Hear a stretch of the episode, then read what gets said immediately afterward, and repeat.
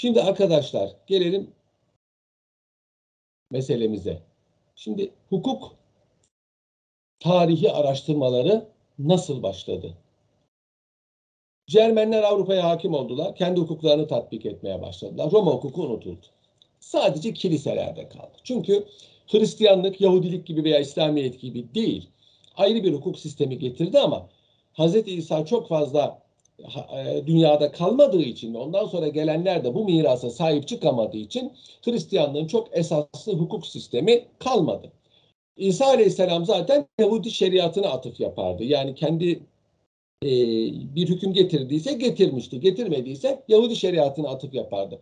Fakat e, Hristiyanlar tarihi sebeplerle Yahudilere düşman olduğu için Yahudi şeriatını tatbik etmeye pek yanaşmadılar. Bugün de Hristiyanlar Tevrat'ı okurlar, eski ahit, fakat hükümlerini nesk edilmiş, yürürlükten kaldırılmış kabul ederler. Tabii ki bunun istisnası var, doğum kontrolü gibi. Doğum kontrolü yasak olması gibi. O Tevrat'ta geçiyor. Doğum kontrolü Tevrat'ta yasaklanıyor diye anlaşılıyor. 11. asra gelindiğinde Avrupa'nın en eski fakültelerinden birisi olan Pavya'da. Ben gördüm orayı. İtalya'nın Pavia Üniversitesi. Bologna daha eskidir ondan. Burada bir metin bulundu. Digesta. Nedir Digesta bilen var mı? Digesta nedir? Digesta. Duymadınız mı hiç? Hepiniz ikinci sınıf talebesi misiniz? Evet hocam. Roma hukuku okumuş olmanız Hocam lazım. Roma hukukunda şey değil miydi? Malumat, ansiklopedik bir malumattı sanki. Yani e, doğru cevap değil tabii ki. Yani yaklaştığınız ama Hocam Corpus Juris Civilis'in bir bölümüydü sanırım. tamam. Civilis değil civilis. Latince'de C e, başlangıçta ise K okunur arkadaşlar. Ama Fransızca'da haklısınız. Sivil. Fransızca değişik. Ama Latince mesela Sezar değil arkadaşlar. Kaezar. Kaezar. Ee, geçen sene benden Roma alan oldu mu? Aldık hocam. Tamam. Tamam. O zaman bazılarınızla ikinci görüşmeniz. Şimdi arkadaşlar Digesta Corpus Juris Civilis'in bir parçası. Buna dair bir metin bulundu Pavia Üniversitesi Kütüphanesi'nde. O zamana kadar Roma hukuku küllenmiş. Sadece kilisede o da çok lokal e, bir şekilde kalmıştı. Kilise adamlarında kalmıştı. Bu Roma hukukuna bir alaka doğurdu. Ve Avrupa üniversiteleri ki bunların hepsi biliyorsunuz Avrupa'nın en eski üniversitesi Kurtuba Üniversitesi'dir ama şimdiki değil. Endülüs Araplarının kurduğu Kurtuba Üniversitesi 8. asrın ilk yarısında kurulmuştur. Ve bütün dünya üniversitelerine o ilham kaynağı olmuştur. Bugün Avrupa'daki cübbeler ve keplerden tutun, eski üniversitelerin binaları, lisans, bakalorya, e, master, doktora payeleri bunların hepsi Araplardan ilhamla gelmiştir. Kurtuba Üniversitesi. Papa bile orada okumuştu ikinci Sylvester. Ama dünyanın en eski üniversitesi Kureviyen Üniversitesi'dir. Bugün Fas'ta, Fes şehrinde hala yani 8. asırdan bu yana 1200 senedir faaliyet gösteren, 1250 senedir, 1270 senedir neredeyse faaliyet gösteren bir üniversitedir. Kureviyen, aralıksız. Dünyanın en eski üniversitesi şu anda. Roma hukukuna olan alakayı arttırdı ve Avrupa'da hukuk tarihi araştırmaları bir disiplin olarak ortaya çıktı. Tabii hukuk ekolü felsefeden hatırlayın. Hukuk tarihi araştırmaları biraz soğuktur. Çünkü onlar der ki hukuk zaten tabiatta var. Nesini araştıracağız? Ama tarihçi hukuk mektebi hukuk tarihi araştırmalarına muazzam bir e, hız, sürat kazandırdı. Şöyle ki e, Almanya biliyorsunuz 18. asır sonlarında paramparça. Bin tane devlet vardı. 1870'e kadar biliyorsunuz. 1870'te birleşti Almanya. Bugünkü Almanya civarında. İşte Westfalia Krallığı, Württemberg Dukalığı, Bavyera Krallığı, Hessen Dukalığı, Mecklenburg Dukalığı, Hanover, Braunschweig çeşit çeşit tüplükler, prenslikler var. Küçük küçük, feodal. Ama her biri müstakil. Bir köy Almanya'da, şövalye var, bir devlet. Her birinin ayrı hukuku, kanunu, parası var. Ama aralarında bir ittifak var. Gevşek bir ittifak, konfederasyon. Daha sonra bu Almanya'yı oluşturdu. İşlerinden bir tanesi Prusya. Brandenburg elektörlüğü Prusya krallığı oldu. Prusya diğerlerinin hepsini savaşarak, hepsiyle savaştı, işgal etti. Kimiyle sulh yaparak, kimini işgal ederek, kimini yenerek Alman birliğini kurdu 1870'te. Ve Alman İmparator Reich kuruldu. Ve Prusya kralı Alman İmparatoru oldu. Avusturya dışarıda kaldı. Avusturya da Alman olduğu halde bu e, şeyin dışında kaldı. Anlaşma yaptı Almanya ile ve dışarıda kaldı. Almanya'nın her köyünde ayrı hukuk tatbik ediliyor. Almanlar bundan rahatsız oldular. Dediler ki biz her ne kadar ayrı devlet olsak da müşterek bir medeni kanun alalım, yapalım dediler. Böylece e, birbirleriyle sıkı temasta olan Almanlar ayrı devlet de olsa sıkı temasları var. Ticari veya sosyal temasları var. Hatta tek bir tane mahkeme var. Reichskammergericht yüksek mahkeme. Temiz mahkemesi, yargıtay. E tamam güzel. Ne yapacağız o zaman? Fransız medeni kanunu alalım dediler. Kod Sivil Napolyon. Çok güzel bir kanun. Napolyon hazırlarken hem eski Roma hukukundan hem Paris örflerinden hem kral emirnamelerinde İslam hukukundan istifadeyle hazırlamıştır. Eklektik bir kanundur. Hala yürürlüktedir. Bunu alalım dediler. Fakat Almanlar zaten milliyetçidir ve buna karşı çıktı. Hayır dedi onlar. Haysiyetsizlik dediler. Başka bir milletin kanunu nasıl iktibas edilir? Biz Alman milletiyiz. Kendi kanunumuzu kendimiz yaparız. E yapın o zaman. Hukuk öyle kanun yapmakla olmaz. Hukuk Volksgeist'tan, halk ruhundan doğar. Halk ruhundan doğan bu e, hukuk kaideleri zaman içinde hukukçular tarafından tespit edilir. Yani örf adet. Ondan sonra da kanun koyucu devlet bunu kanunlaştırır. Üç safhası var hukukun. Henüz biz ikinci safhadayız. Biz şu anda Cermen örflerindeki hukuk kaidelerini tespit ediyoruz. Volksgeist'lar, halk ruhundan doğan. Folk halk demek biliyoruz. Folklor, Volkswagen. Ve akamete uğrattılar. Bunun bir benzeri de Osmanlı Devleti'nde yaşanmıştı 1869'da. Bizde de Fransız bedeni kanunu kabul etmek isteyen Ali Paşa'ya karşı Cevdet Paşa bu haysiyet kırıcı bir muamele olarak görmüş ve kendi kanunumuzu kendimiz hazırlarız demiş ve işte Mecelle-i Ahkam Adliye böyle hazırlanmıştır. İşte tarihçi hukuk ekolü bu roundu kazanınca hukuk tarihi araştırmaları da hızlandı. Fakültelerde disiplin olarak, ders olarak okutulmaya başlandı ve o zamandan bu zaman hukuk tarihi Avrupa ve bütün dünya üniversitelerinde mecburi bir ders olarak okutulur ve herkes tarafından hukuk fakültesinin en esaslı dersi olarak görülür bizdekinin hilafına. Hatta Anglo-Sakson üniversitelerinde hukuk tarihi, hukuk fakültesinin birinci ana dersidir. En ehemmiyetli derstir ee, ve en itibarlı dersidir. Diğer hocalar bile hukuk tarihiyle alakalı çalışmalar yapmak lüzumunu kendilerinde görürler Anglo-Saksonlarda. Gelelim bizim memleketimize. Türkler Müslüman olduktan sonra yeni bir hukuk sistemi kabul ettiler. İslam hukuku. İslam hukukunun bir hususiyeti var. İslam hukuku e, bir ilahi hukuk sistemi. Ama gökten paket olarak gelmemiş hukuk kaideleri.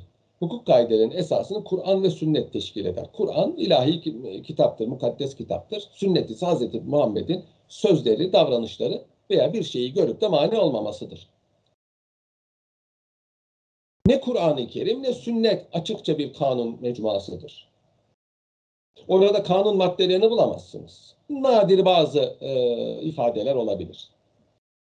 Ne lazım? Yine İslam dini Kur'an ve sünnetten hukuk kaidelerini hukuk şinasların çıkarmasını istiyor. Bunlara müştehit denir İslam hukukunda. Müştehitler, herkes yapamaz bunu. Müştehitler Kur'an ve sünnetin bütününü nazara alarak çok muazzam bir çalışmayla Kur'an ve sünnetten hukuk kaideleri ve aynı zamanda din kaideleri çıkarırlar. Nasıl inanmak lazım? Nasıl abdest alınır? Nasıl namaz kılınır? Nasıl onları da hukukçular çıkarırlar. Sıradan insanlar Kur'an ve sünnetten bunları öğrenemezler. Bunu din istiyor. Yani din alimlerin bunu anlayıp insanlara anlatmasını istiyor. Onun hiç kimse Kur'an ve sünnetin doğrudan muhatabı değildir. Müştehitler doğrudan muhatabıdır. Kur'an ve sünnetin. Müştehit olmayanlar yani avam müştehitlere muhataptır. Kur'an ve sünnete dolayısıyla uymuş olurlar. İşte İslam hukuku tıpkı Roma hukuku gibi, tıpkı Hint hukuku gibi, tıpkı Çin hukuku gibi, tıpkı Anglo-Sakson hukuku gibi hukukçular hukukudur. Bu hukukçuların farkı sivil olmalarıdır. Çin'dekiler filozof, Hindistan'dakiler ruhban, Anglo-Sakson'dakiler pratisyen, hakim. Roma'dakiler devletin memuruydular. Fakat İslam hukukçuları ise ne devlet memurudur, ne filozoftur, ne ruhbandır, ne hakimdir. Sivil, hususi çalışan alimlerdir. İşte bunlar e, hukuk kaidelerini sitelize ederken, koyarken Kur'an ve sünneti nazara alırlar. Ne yapmaları lazım? Kur'an ayetleri hangi sebeple, hangi şartlar altında geldi? Hangi kişilerden bahsediyor? Orada anlatılan kelimeler, hadiseler, şahıslar neyi ifade ediyor? Bu ayetler arasında öncelik sonralık münasebeti nedir? Yine aynı şekilde Hazreti Peygamber'in sözleri, sünneti hangi hadise münasebetiyle varit olmuştur? Orada kastedilen kimdir? Hangi kişilerden bahsediliyor? Ne demek isteniyor? Burada ne demek isteniyor? Bütün bunları e, hukuk tarihi, e, hukukçunun bilmesi lazım. Bunlar birer hukuk tarihi faaliyetidir. Aynı şekilde hukukçu kendinden önce hukukçular bu mevzuda kafa yormuşlar mı? Hukuk kaidelerini stilize etmişler mi? İttifaka varmışlar mı? İhtilaf etmişler. Bunları da bilmek zorundadır. Dolayısıyla İslam hukukçusu her devirde bir hukuk tarihçisidir. Tıpkı Anglo-Sakson hukukçusu, tıpkı Roma hukukçusu gibidir. Günümüz bu kadar değil. Yani günümüz hukukçusu para Avrupası sisteminde ve bizde açar kanunu 20 30 40 yıllık bir kanundur en fazla. Açar ona bakar. Bir de onunla alakalı temiz mahkemesi kararlarına bakar. Onun hukuk tarihiyle münasebeti belki bu kadardır. İslam hukukçusunun daha fazladır. Bu sebeple İslam hukukunda ve ez cümle İslam hukukunu kabul ettikten sonra Türklerde hukuk tarihi zaten hukukun kendisidir. Hukuk demek hukuk tarihi demektir. Nitekim mesela Hazreti Peygamber'in sözlerini rivayet edenlerin kim oldukları, hangi tarihlerde yaşadıkları, ilmi mesaileri, şahsiyetleri, karakterleri, kimlerle görüştükleri bunları anlatan cilt cilt kitaplar yazılmıştır. Tabakat kitapları. Çünkü ona göre bu rivayetin kuvveti ve hukuka delil olup olmayacağı karar verilir. Bu sebeple İslam hukukunda ve Ezzüni Osmanlı hukukunda hukuk tarihinin çok büyük bir ehemmiyeti ve rolü var arkadaşlar. Ancak hukuk tarihinin modern bir disiplin olarak hukuk fakültelerine girişi daha yenidir. Osmanlı Devleti'nde hukukçular, daha doğrusu klasik devirde hukukçular hususi e, tahsille yetişirdi arkadaşlar. Bunun için bir mektep yok. İlle medreseye gidecek diye bir usul yok. Bir e, hukukçu, bir hukukçunun talebesi olur. Ondan öğrenir ve ondan sonra kendisi de İslam hukukçusu olarak faaliyete geçer. Zamanında biliyorsunuz medreseler kurulmuştur. Hazreti Peygamber devrinden itibaren nüvesi var. Bu medreselerden çıkanlar umumiyetli hukukçu olmuşlardır. Tatbikatçı veya teorisyen. Osmanlılar'da bu sistemi devam ettirdiler. Osmanlı hukukçuları bu medreseleri bitiren kişilerdir. Bunların dışında medrese okumamış ama hususi olarak alimlerden tahsis etmiş, tahsil etmiş olan hukukçular da var elbette. Osmanlı Devleti'nin son zamanlarında Tanzimat devrinde yeni mahkemeler kurulmuştur. Belli davalara bakmak üzere ve bunlara hakim yetiştirmek üzere de hukuk fakültesi kurulmuştur. Mektebi Hukuk 1868 tarihinde. Bugünkü hukuk fakültesinin nüvesidir bu. İstanbul Hukuk Fakültesi'nin nüvesidir. Sonra Konya'da, Selanik'te, Bağdat'ta, Beyrut'ta da açıldı hukuk fakülteleri. Sonra Cumhuriyet'ten sonra bunlar kapatılmıştı. Zaten bir kısmı sınır dışında kaldı. Bu hukuk fakültesinde hukuk fakültesinde e, bizim bugün hukuk e, fakültelerinde okutulan dersler okutuluyor. Ceza hukuku okutuluyor, milletler arası hukuk, hukuku düver, milletler arası hukuk, medeni hukuk, mecelle. Bunlar okutuluyor. Aynı zamanda tarihi ilmi hukuk da okutuluyor. Hukuk ilminin tarihi. Ve bu dersi okutan Mahmut Esat Bey, Mahmut Esat Bozkurt değil, o e, tek parti devrinin Adalet Bakanı'dır ve e, Kemalist e, adliye inkılaplarının mimarlarındandır. O değil. Bu Defteri Hakani Nazırı'dır. Osmanlı hukukçuların büyüklerinden Seydişehirli Mahmut Esat Efendi. O bir onun çok kitapları var. Böyle de bir kitabı var. Latinize de edilmiştir. Tarihi ilmi hukuk. Yani Osmanlı Hukuk Fakültesi'nde umumi hukuk tarihi okutuluyor. Ta hukukun doğuşundan alıyor. Asurlar, işte Hammurabi Kanunnamesi, Mısır, Çin, Hindistan, Roma hukuku, Yunan hukuku hepsi anlatılıyor. İslam hukuku anlatılıyor. Ve mükemmel bir kitap. Tarihi ilmi hukuk. Ben de bu sahada çalıştım. Hukukun serüveni diye benim bir kitabım vardır. Hukukun umumi inkişafını anlatan günümüze kadar Avrupa hukuku, antik çağ, orta çağ. Cumhuriyetten sonra bu dersin adı değiştirildi. Türk hukuk tarihi yapıldı. Sebebi biliyorsunuz Cumhuriyet'ten sonra tek partinin ideolojisi e, ulus devlet kurulmuştu. İmparatorluk yıkılmış, ulus devlet kurulmuş. Ve bu ulusta hakim olan Türklük ve biliyorsunuz e, marjinal, aşırı bir şekilde Türklük vurgusu, işte Türk kültür araştırmaları, her şey, her dil e, Türkçeden çıkmadır. İşte Türkçeyi e, yabancı kelimelerden arındırma, kafatası ölçme, herkes Türk, Türk olmayanlar şöyle. Yani bu biliyorsunuz o zaman bütün dünyada olan, Almanya'da, İtalya'da olan bir takım komediler Türkiye'de de yaşanmıştır. Türkçülük adı altında.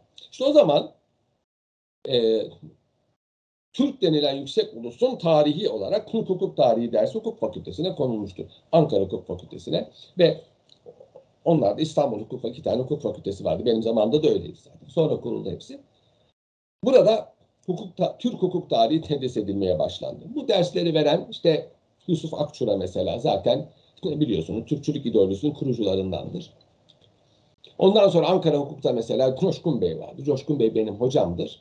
Coşkun Bey daha Avrupa'yı bir karakterdi. Heidelberg'de okumuştu. Kendisi de yani Kemalist ideolojisine bağlı olmakla beraber o hukuk tarihine başka bir şey getirmişti, mana getirmişti. Sadri Baksudi okutmuş mesela Kazan Tatarı. Recai Galip okutmuş İstanbul'da. Bunlar daha Avrupa'yı kişiler. Hukuk tarihini şöyle okutmuşlar. Türk hukuk tarihi demek. Yani Anadolu'da yaşayan şu andaki e, milletin tarihi demek. Bunu da ikiye bölmüşler. İslamiyet'ten önceki, İslamiyet'ten sonra. Çünkü Türklerin İslamiyet'i kabulü bir kırılma noktası hukuk tarihinde. İslamiyet'ten öncesi, İslamiyet'ten sonrakini okutmuşlar. İslamiyet'ten sonraki hukuk tarihi de klasik devir, Tanzimat devri olmak üzere iki e, kategoride mütalaa ediliyor. Coşkun Bey böyle anlatırdı e, hukuk tarihini ve bu bir adet olmuştur. Yani Türkiye'de hukuk tarihi, Türk hukuk tarihi dersi tedrisatı bu şekilde yapılır. Sadece İstanbul'da Ziya Umur Hoca vardı. O Roma hukukçusuydu. O Türk hukukunun tarihini, Türk hukuk tarihini Türk hukukunun tarihi olarak görürdü. Yani şu anda mevcut olan hukukun yani e, biliyorsun şu anda Türk hukuku Avru Kara Avrupası hukukudur. Alman hukukudur esas itibariyle. Ve bunun tarihi olarak görürdü. Ve Türk hukuk tarihi dersini o umum hukuk tarihi gibi anlatırdı. İşte Roma hukuku, Roma hukukundan sonra Cermen hukuku, Avrupa hukukunun inkişafı, İsviçre, e, Fransız Medeni Kanunu, İsviçre Kanunu, ondan sonra Türk hukuku. Böyle anlatırdı. Onun telakkisi öyleydi. Ama umumi telakki böyledir ve şimdi de bütün hukuk fakültelerinde hukuk tarihi bu şekilde tedris ediliyor. Önce İslamiyet'ten önceki Türk hukuku, ondan sonra İslamiyet'ten sonraki Türk hukuku olarak. İslamiyet'ten sonraki Türk hukuku İslam hukukudur. Şu farkı var. İslam hukuku dersiyle Türk hukuk tarihinde okutulan İslam hukukunun şu farkı var. Türk hukuk tarihi dersinde İslam hukuku bir teori olarak anlatılır ve Osmanlı tatbikatına ağırlık verilir. İslam hukukunda ise tamamen teorik olarak anlatılır. Orada tatbikata yer verilmez ya biraz daha tafsilatlı anlatılır. Yani İslam hukukunda ayrı bir disiplindir. Türk hukuk tarihinde okutulan İslam hukuku, hukuk tarihini mevzu olarak anlatılan bir İslam hukukudur. Bazıları bana sorardı.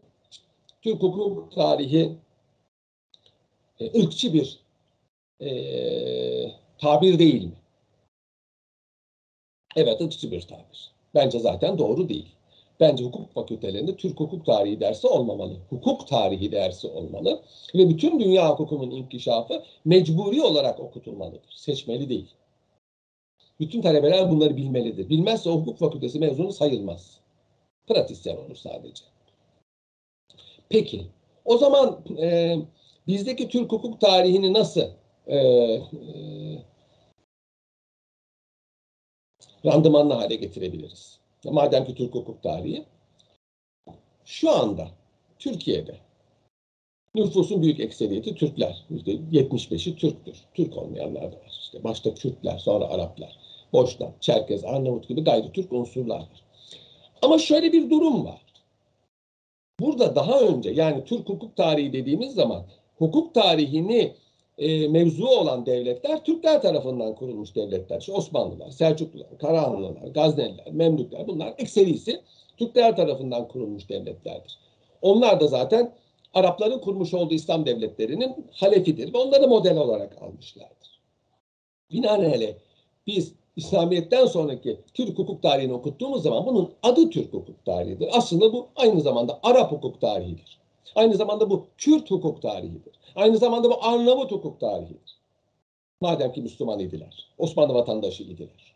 Osmanlı coğrafyasında yaşıyor idiler. Çünkü zaten bu hukuk aynı zamanda İsrail'in de hukukudur, İslam hukuku. Sırbistan'ın da hukukudur. O cihetle bakarsanız. Hadiseye böyle bakılırsa mesele çözülmüş oluyor. Yani Kürt içinde, Arap içinde, Boşnak içinde Türk hukuk tarihi dendiği zaman Türklerin siyasi hakimiyeti altında yaşayan devletin hukukudur. Ayrıca onlara da tatbik edilmiştir. Yani ırkçı e, bir şekilde anlamamak da mümkündür. Peki şimdi diyeceksiniz ki İslamiyet'ten önceki Türk hukukunu niye anlatıyorsunuz zaman? Onun da sebebi şudur. Çünkü İslamiyet'ten sonraki Türk hukukunun inkişafında İslamiyet'ten önceki Türk hukukunun ciddi manada tesiri vardır. Zamanı gelince bunları size söyleyeceğim. Bu cihetle İslamiyet'ten önceki Türk hukuku evet tamamen milli bir hukuktur ama umumi olarak yani Kürtlerin de, Arapların da, Boşnakların da, Arnavutların da, Çerkezlerin de ta- tabi olduğu hukuka tesiri olduğu için biz bunu ayrıca anlatıyoruz. Ayrıca anlatıyoruz. Roma hukukunu zaten birinci sınıfta görüyorsunuz. Yani emniyet olan bir hukuk. Umum hukuk tarihi diye bir ders olması lazım. Maalesef zannediyorum bizde yok. Yani zaimde yok. Başka fakültelerde var. Burada da diğer hukuk sistemleri görülüyor. Aslında bunların hepsini tevhid etmek, hukuk tarihi diye ciddi bir ders koymak. Orada Roma hukukunu da, Avrupa hukukunu da, antik Orta Çağ hukukunu da, İslam hukukunu da anlatmak mümkün. Değerli toplu olarak bunu yapmak mümkün ama nedense fakültelerde bu şimdiye kadar yapılmıyor.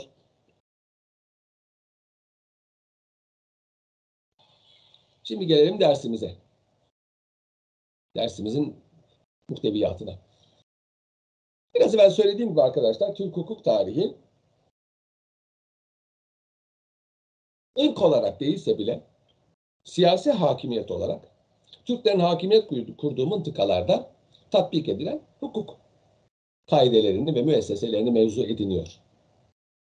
Onun için İslamiyet'ten önce ve İslamiyet'ten sonra diye ikiye ayırıyoruz. İslamiyet'ten önceki devir geniş bir devir ama buna dair malumatlarımız fevkalade azdır.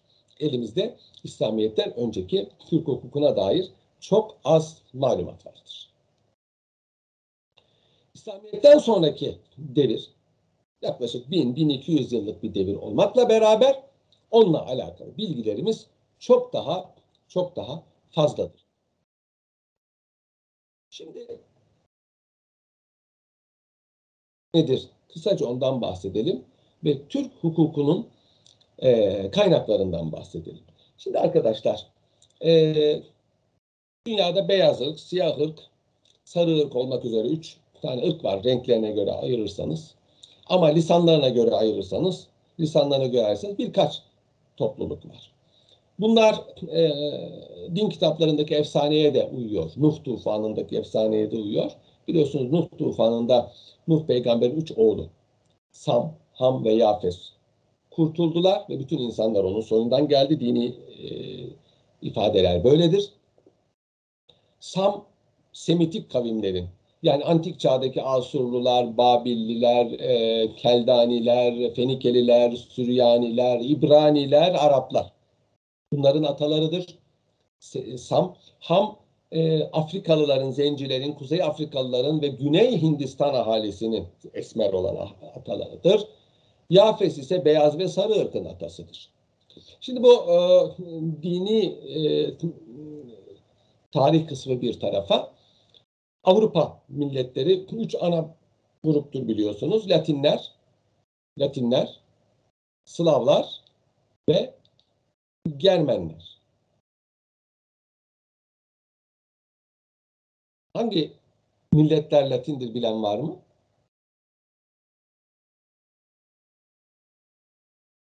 Latin de dediğimiz zaman Avrupa'da hangi milletleri kastediyoruz? İtalyanlar, İspanyollar, e, İngilizler. İngilizler e, Duymasın İngilizler size. kabileleri var orada ama e, Yok, İngilizlerin hiç alakası yok Latinlerle. Baştan güzel başladınız. İspanyollar, İtalyanlar. Evet. Başka? Portekiz. En baba Fra- en baba Latinleri söylemediniz. Fransızlar. Fransızlar. Ve bir de kıyıda Yunanlar. köşede. Bir de kıyıda köşede bir Latin topluluğu var. Biraz kenarlara düşmüş. Romenler. Evet. Romenler. Peki Germenler? Germenler Alman. hangi topluluk, hangi devlet, hangi millet? Almanlar değil mi hocam? Almanlar. Başka?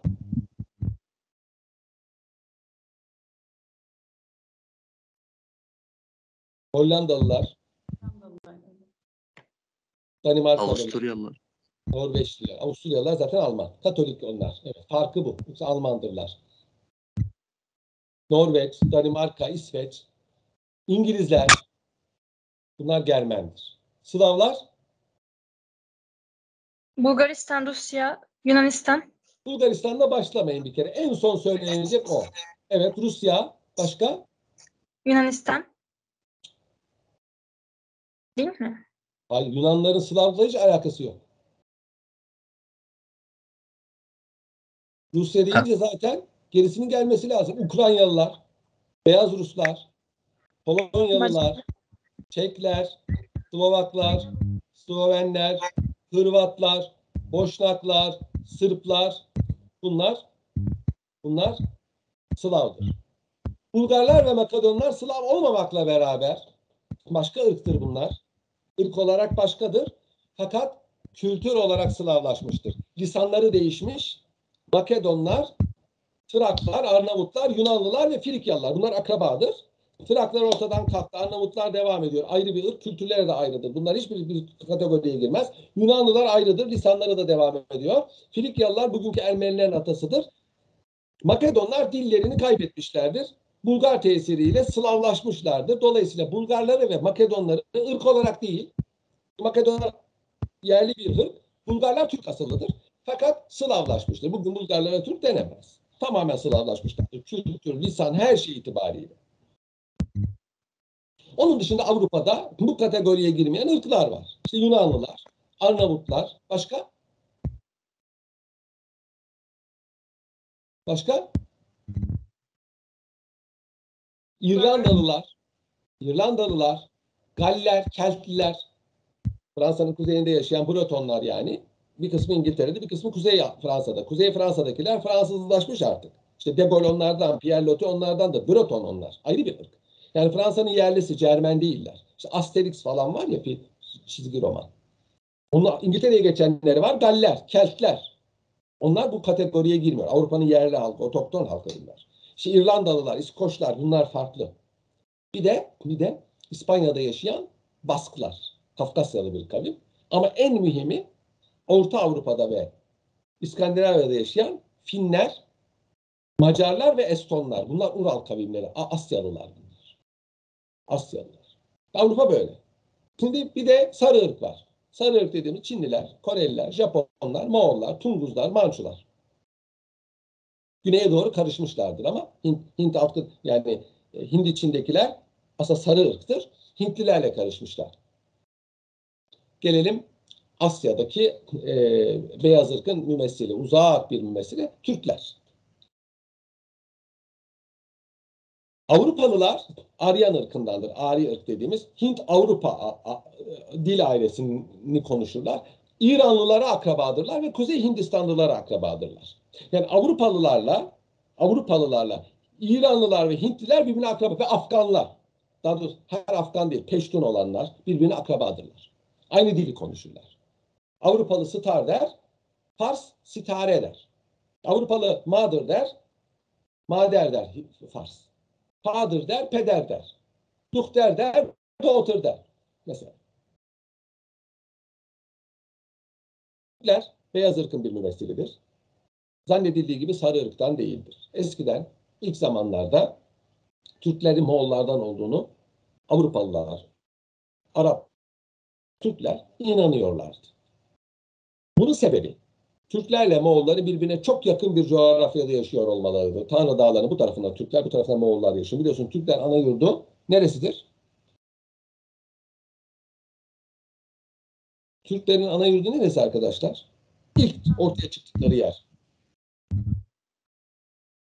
Bugün. Nerede? Orta Asya'da mı nerede hocam? Ya Orta Asya deyince çok büyük oldu ama. Biraz lokal söyleyin.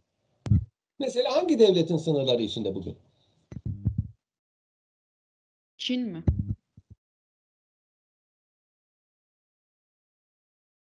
Türklerin ana yurdu Moğolistan'dır arkadaşlar. Bugünkü Moğolistan'ın olduğu yer Çinlerin, Türklerin ana vatanıdır. Moğolların ana vatanı kuzeydir. Bugün Sibirya'da Rusya'nın hakimiyetinde olan mıntıkadır. Tarihte biliyorsun her şey değişir.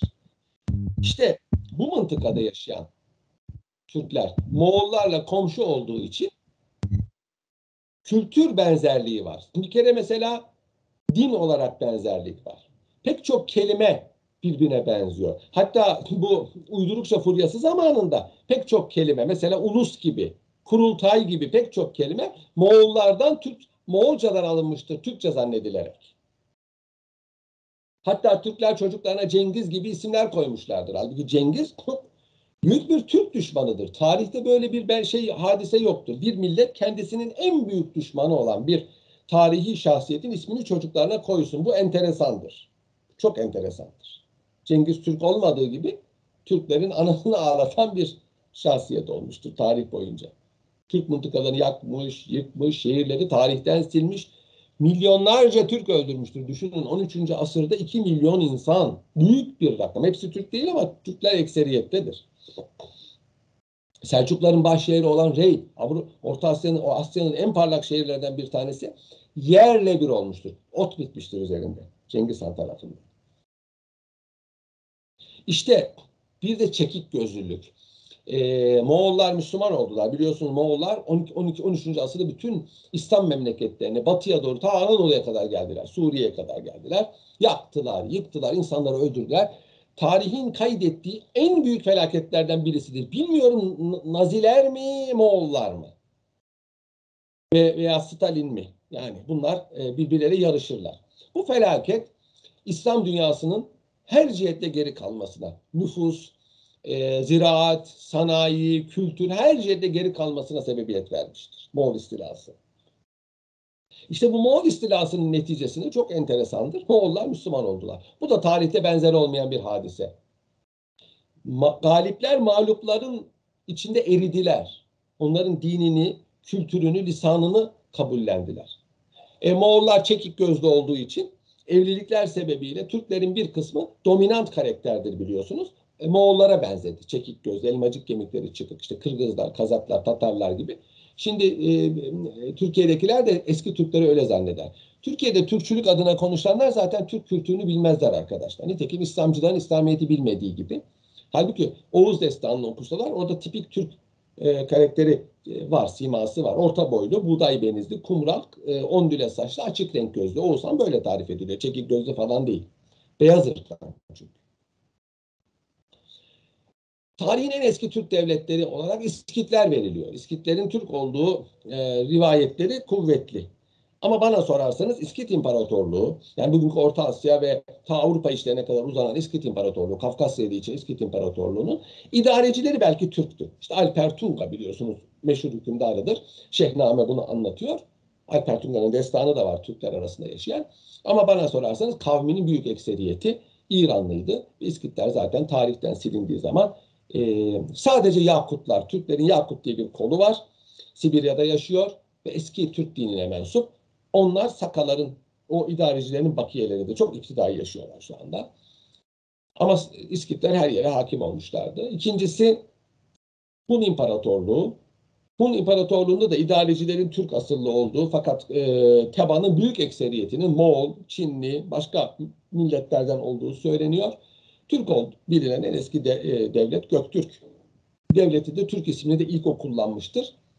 Ondan sonra Uygur Devleti arkasından Türklerin Müslüman olmasıyla Karahanlı ve Gazne Devleti ona varis olan Selçuk'ta ona da varis olan Osmanlı büyük devletler olarak tarihte yerini almıştır. Türk kelimesi şu manaya gelir, bu manaya geliyor çok anlatılır ama Türk türemekten gelen bir kelime. Türük, çokluk demektir. Yani aynı ırktan gelen topluluğun içi bir eskiden milletlerin isimleri olmazdı. Hiçbir milletin ismi yoktu. Herkes boyunun ismiyle anılır. Fakat boylar aynı milletten olabilir. Birbirleri aynı ırktan olabilir. İşte aynı ırktan olan toplulukların içinde bir topluluk vardı ki sayıca kalabalık ve dolayısıyla hakim idiler. Onlara kalabalık manasına Türük dendi. Sonra bu diğer bütün aynı ırktan gelenlere de teşmil edildi. Ne gibi? Moğollarda da aynı. Çeşitli Moğol kabilelerinden bir tanesi Mongol. Hakimdi, kalabalıktı. Onun için diğerlerinin hepsine Mongol adı verilir. Mesela Tatarlar, Kalmuklar bunlar hepsi Naymanlar hepsi. Kereitler, Moğol. Hiçbirinin ismi kalmadı. Hepsine Moğol deniyor. Ne gibi? Alman.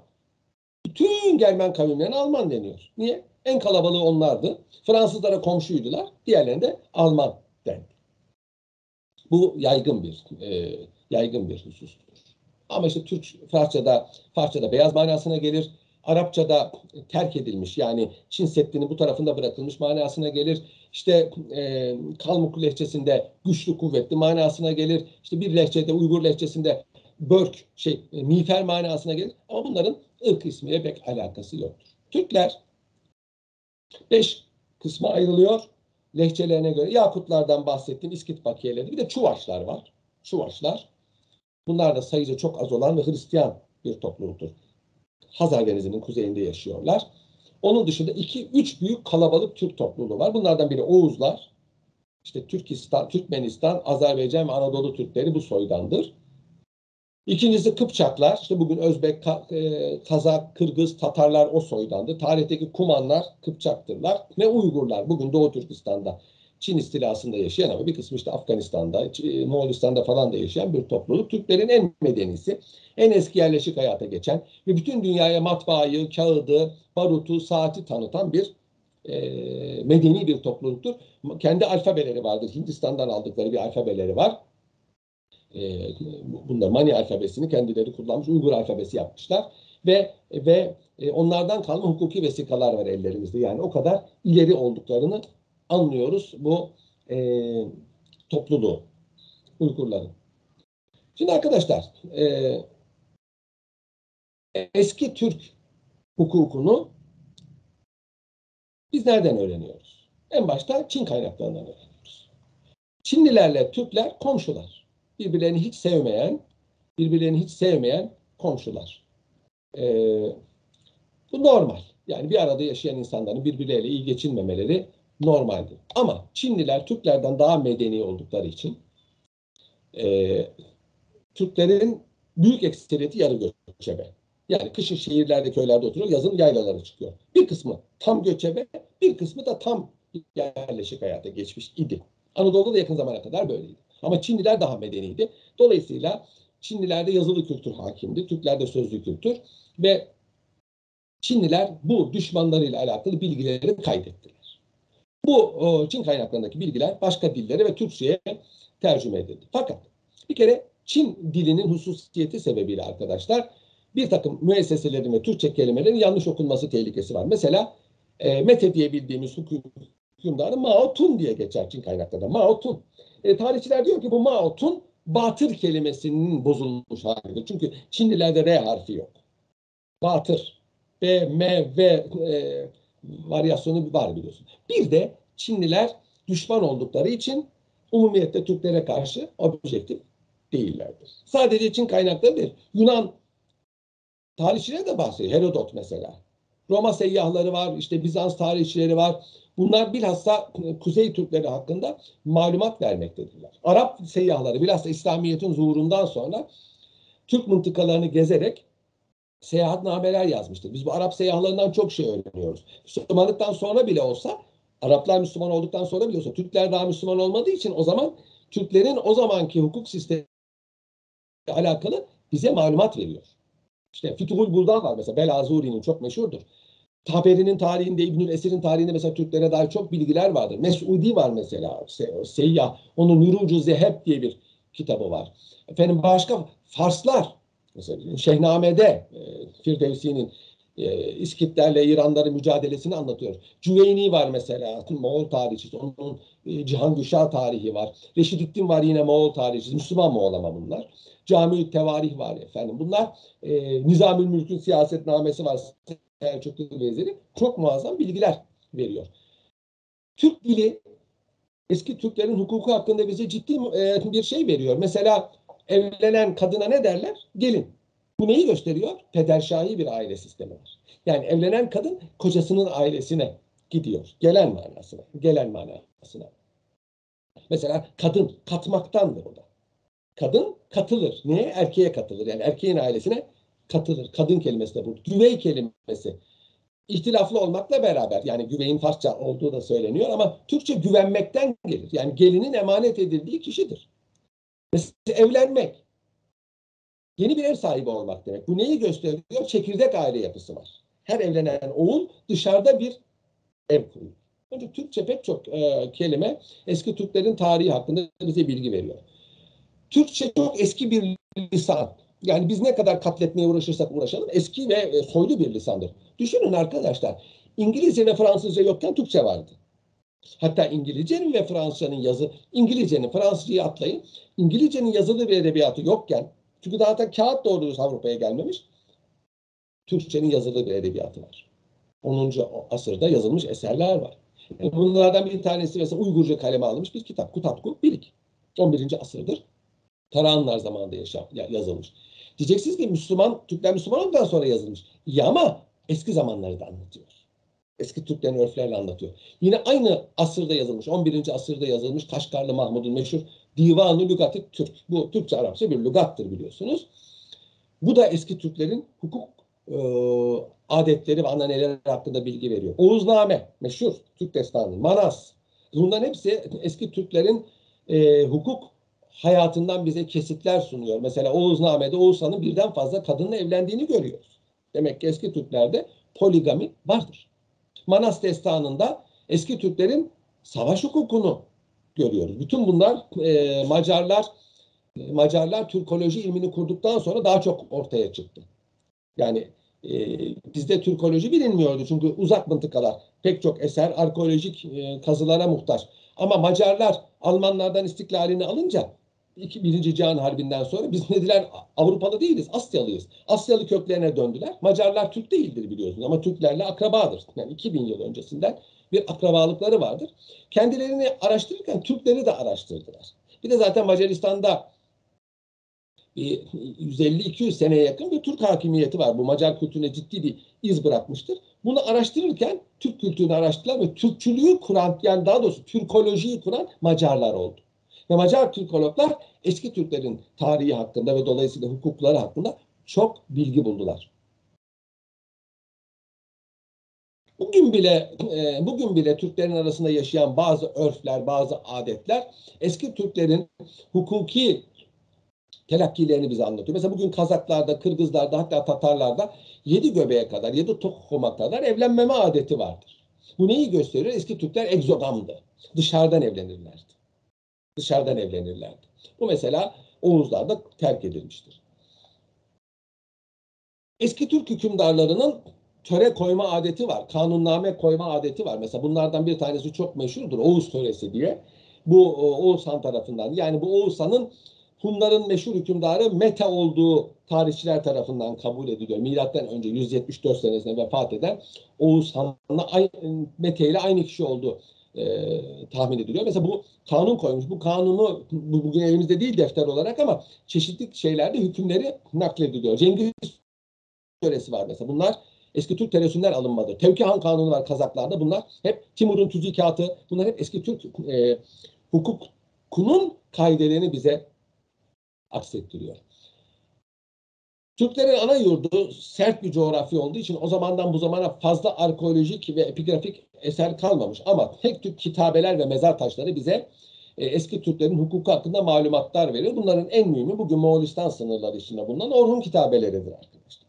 Orhun kitabeleri milattan sonra 6. ve 7. asırda dikilmiştir. Bunlar hem Göktürk tarihini bize anlatıyor, hem Göktürk kültürünü hem de hukuku hakkında ciddi bir e, yön göstericidir. Başka kitabeler de var Yenisey Havzası'nda ama Orhun kadar değildir. Orhun kitabeleri kadar değildir. E, bir de arkadaşlar biraz evvel bahsettiğim gibi e, Türkistan'da ve Turfan ha- havasında yani U- U- Uygurların yaşadığı mıntıkalarda yapılan kazılarda bazı yazılı vesikalar bulundu. İşte vasiyetnameler var, satış akitleri var, kiralamalar var, şirket e, mukaveleleri var, rehin senetleri var. Neler? Evlat edinmeler var, köle azatlamalar bunlar Uygur hukuku hakkında bize çok ciddi e, bilgi vermektedir. İşte arkadaşlar biz eski Türk hukukunu bunlardan öğreniyoruz. Bunlardan öğreniyoruz. Peki eski Türk hukukunun esası nedir? Eski Türk hukukunun esasını eski Türklerin dini teşkil eder. Nedir o din? Gök Tanrı dini. Herkes şamanizm der ama doğru değildir. Şamanizm arkadaşlar e, konsantrasyon yoluyla yani e, kendini teksif ederek e, kimsenin göremediği şeyleri görmek, kimsenin duyamadığı sesleri duymak demektir. Parapsikoloji yani. Bugünkü medyumların yaptığı şeyler. İşte dans ederek, aç kalarak, hiç kimseyle konuşmayarak konsantre olup e, öteki dünyadan, ruhlardan, cinlerden haber veriyor bu kişi. Danslar falan yapıyor. Bugün bunları görüyoruz Kızılderililerde falan var biliyorsunuz. Eski Türklerde de böyle insanlar vardı ama şaman denmezdi onlara. Kam denirdi. Şaman Moğolca bir kelimedir. Bunlar aynı zamanda din adamıydı arkadaşlar. Din adamı oldukları için eski Türklerin dini şamanizm diye geçer. Doğru değil. Şamanizm bütün dinlerde bulunan bir disiplindir. Bulunabilen bir disiplindir. Medyumluk demektir. Eski Türklerin dini gök tanrı dinidir. Gök tanrı dini gökte olan tanrı değil. Göklerin hakim olan tanrı. Yani insanın elinin ulaşamayacağı, kudretinin sona erdiği yer göklerdir. O göklerin hakim olan tanrı. Tengri tan yerinden geliyor. Çünkü güneşin doğuşuyla göklerin hakimiyeti sembolize ediliyor. Onun için Türkler sabah akşam doğuya, tan yerine dönerek ibadet ederlerdi. Tek tanrılı bir dindir bu. Cennet, cehennem, tamu, cehennem, umay, cennet e, tabirleri var. E, ibadetleri var. Hükünç kılmak, secdeye benzer e, bir ibadetleri var. Yani eski Türkler gök tanrı dinindeydi ki bu onların Müslüman olmasını kolaylaştırmıştır. Türkler arasında bir ara Budizm yayıldı. Bilge Tonyukuk buna mani oldu. Çünkü biliyorsunuz Budizm'de et yeme yok, savaş yok. Türkler mahvolur dedi. Nitekim Tibetler mahvoldular. Manike dini var. E, Hristiyanlık Zerdüş dininin karışımı. Manike dinine giren Türkler oldu. Ama çok sayıda değil. O Budizmi de engellemiştir. Sınır yakınlığı sebebiyle Zerdüş dinine girenler oldu. Buhara, Merkan Tavazi. Buhara Zerdüşlerin bir merkeziydi zaten ve o giren oldu. O da çok yayılmadı ama ciddi kültürü oldu. Mesela Nevruz ve Mihrican Zerdüş bayramıdır. Türklere oradan girdi. Türk bayramı değildir o.